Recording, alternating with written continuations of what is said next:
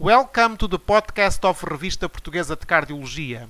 My name is Jorge Mimoso and I'm cardiologist in Centro Hospitalar Universitário do Algarve in Faro, and I'm the coordinator of the coronary care unit of the hospital.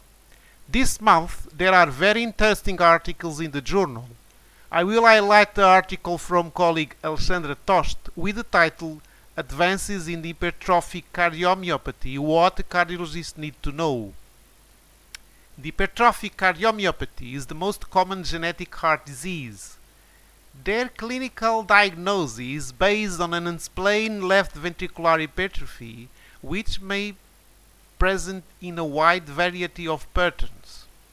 Similarly, it is a disease with significant clinical heterogeneity, including patients who remain asymptomatic, reaching longevity equivalent to the general population, but on the other hand, it is one of the main causes of sudden death in young people and athletes. Between these two extremes on the clinical spectrum, there are several evolution profiles with different clinical, therapeutic, and prognostic implications. There are heart failure profile either to diastolic dysfunction and or obstruction or systolic dysfunction. There are atrial fibrillation and stroke profile and sudden cardiac death profile. In the work, the authors use the genetic mutations found in HCM and their phenotypic implications, and refers that in spite of major advances in whole genome sequence techniques, it is still not possible to identify the causal mutation in approximately half of the HCM patients.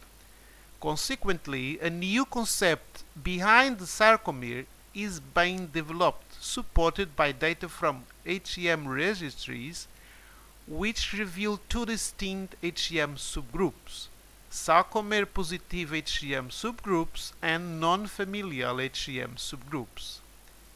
Important research advances also been made concerning diagnosis, sudden cardiac death stratification, and therapies.